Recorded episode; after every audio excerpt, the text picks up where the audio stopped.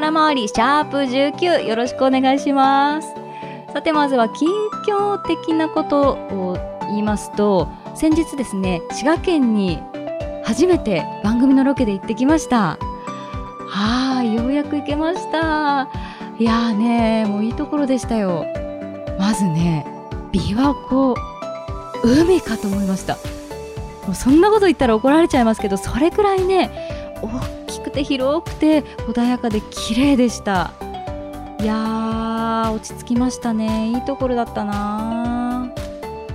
また行きたいと思ってるんですけどちょっとね皆さんにお聞きたいお聞きしたいことがあって滋賀県でね平和堂っていうスーパーがあったんですよ。皆さんご存知ですか？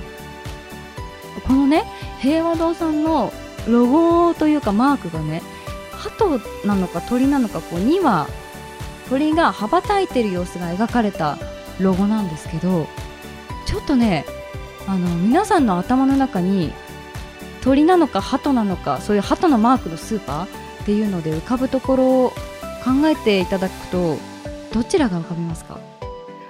私ねこれね1社か2社とかかなって思ってたんですよ。でもね56社あるんですね。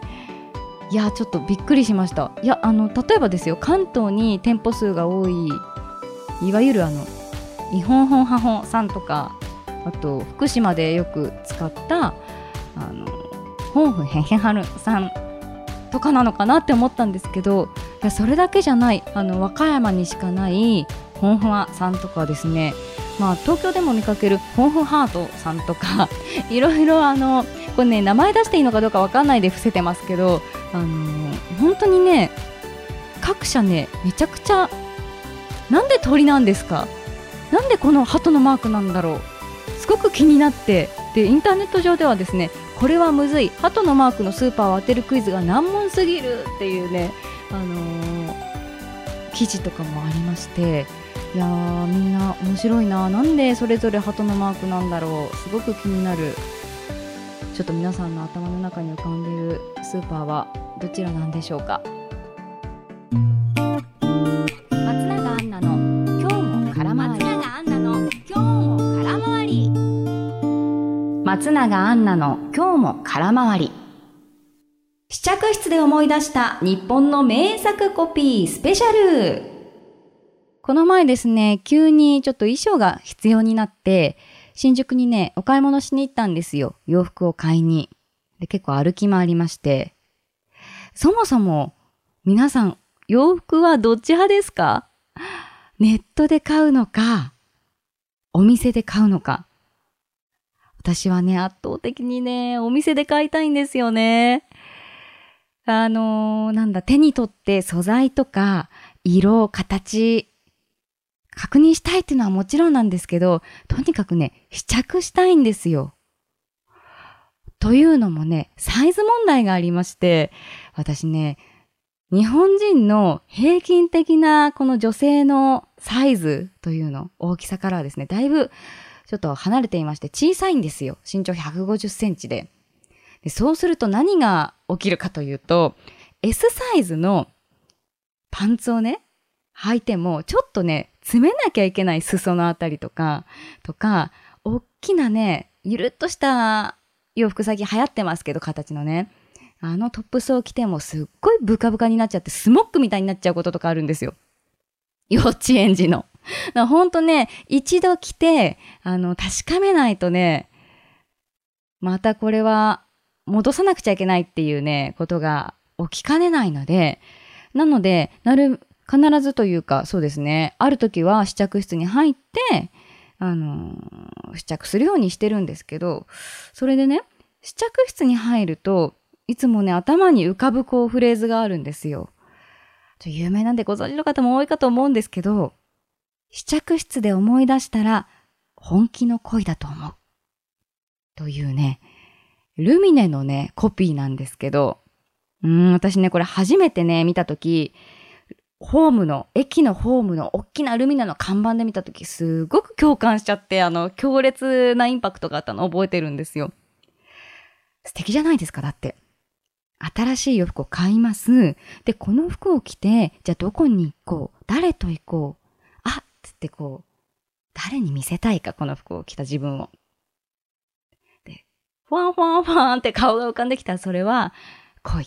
しかも本気の恋っていう、なんかその、背中を押すようなフレーズなわけですよ。ねえ、ねえ、ねえ、なんかこう、洋服をね、似合う一着をこう探し回るルミネを楽しむみたいな、いう気持ちも入ってきまして、すごくこうね、キュンと乙女心に刺さるようなフレーズなんですけど、こういうね、コピーを作る人たちのことを職業でコピーライターさんと言うじゃないですか。で、ルミネのコピーなんて20年近く同じ方がやってらっしゃるということで、女性の方なんですね。あの、尾形真理子さんという今独立されて、えー、フリーでやってらっしゃるコピーライターの方らしいんですけど、いやー、あのー、この方のね、インタビューを記事で読ませていただいて、すごく興味深かったんですよね。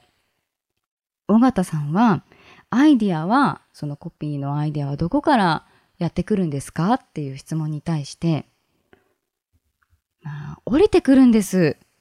なんていうことは一度もないっていうふうに答えているんですよ。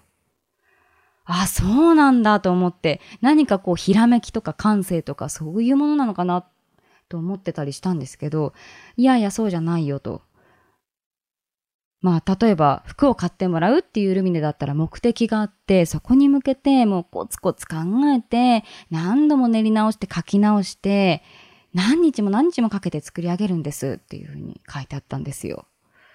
だからこう、一見広告ってすごく華やかな世界のイメージが、まあ、るんですけど、そういう世界のようで、まあ、コピーを作るのに、ちゃんとこう、まあ、女性とか、お買い物する人っていう世代とかいろんなターゲットがあって、かつ時代とか社会背景まで調べて、で、データとか統計、そういうのを元に分析して論理的に作り上げていくんですって。ああ、なんかなんとなくこう、看板で見て、いいなああ、心に刺さるっていうふうに思ってしまったりしてましたけど、そりゃあそうですよね。企業のイメージを左右したりするわけですし、それが売り上げにね、つながったりするってなると、すごく責任も重大だし、うん、奥が深いお仕事だなというふうに、その記事をね、読ませていただいたんですけど、まあ、コピー。日本には本当にこう、数々のキャッチコピーがあるかと思うんですよ。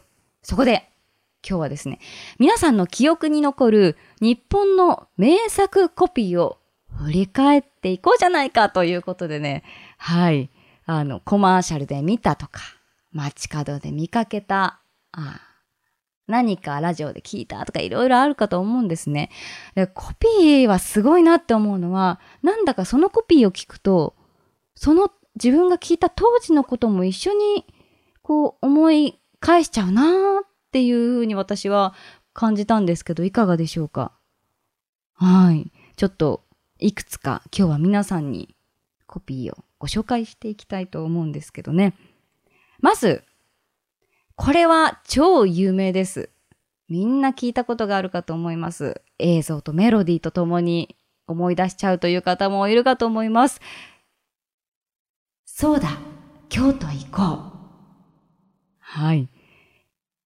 1993年 JR 東海。ね CM でも有名ですよね、これは。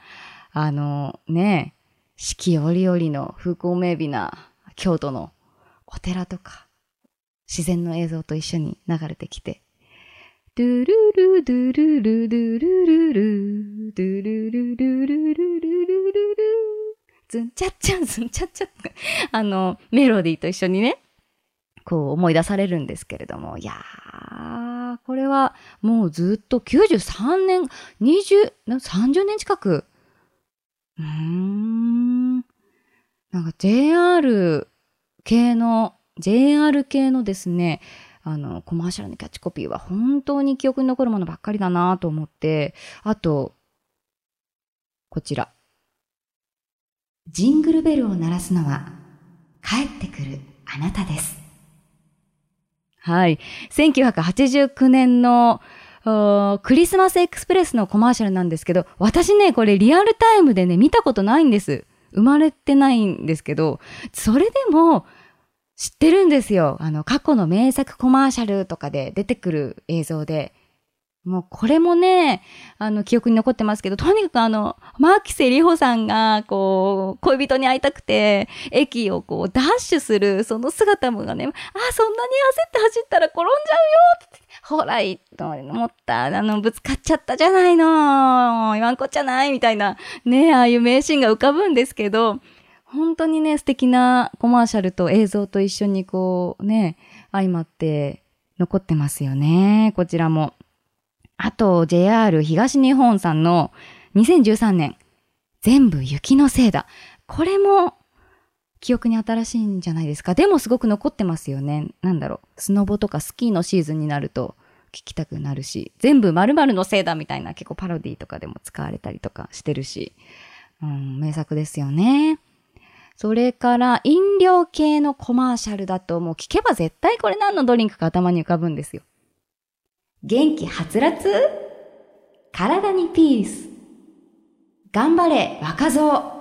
こんなのありましたね。大塚製薬さん、カロリーメイトのコマーシャルですよ、こちらは。うん、2000年頃。はい。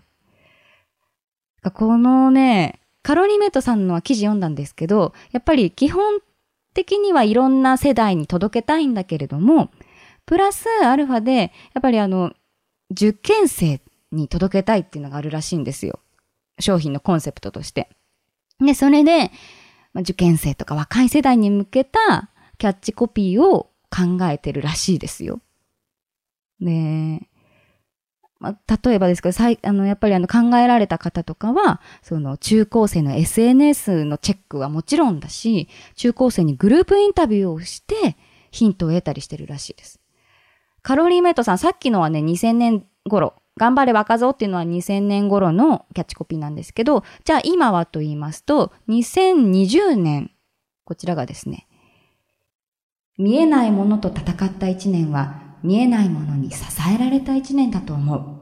というキャッチコピーで、これまた受験生をね、ポスターに使っていて、えー、なんだろうな、見えないものと戦った一年、そのコロナウイルスっていう存在があったけど、この一年頑張りましたよねって、それは受験生本人もだし、家族ももちろんっていう思いを込めて作ったということでね。はい、いろいろあるんですね。キャッチコピー。映画。例えばジブリ。落ち込んだりもしたけれど、私は元気です。とか、トンネルの向こうは不思議の街でした。これ千と千尋ですね。あと、生きろ。もののけ姫。はい。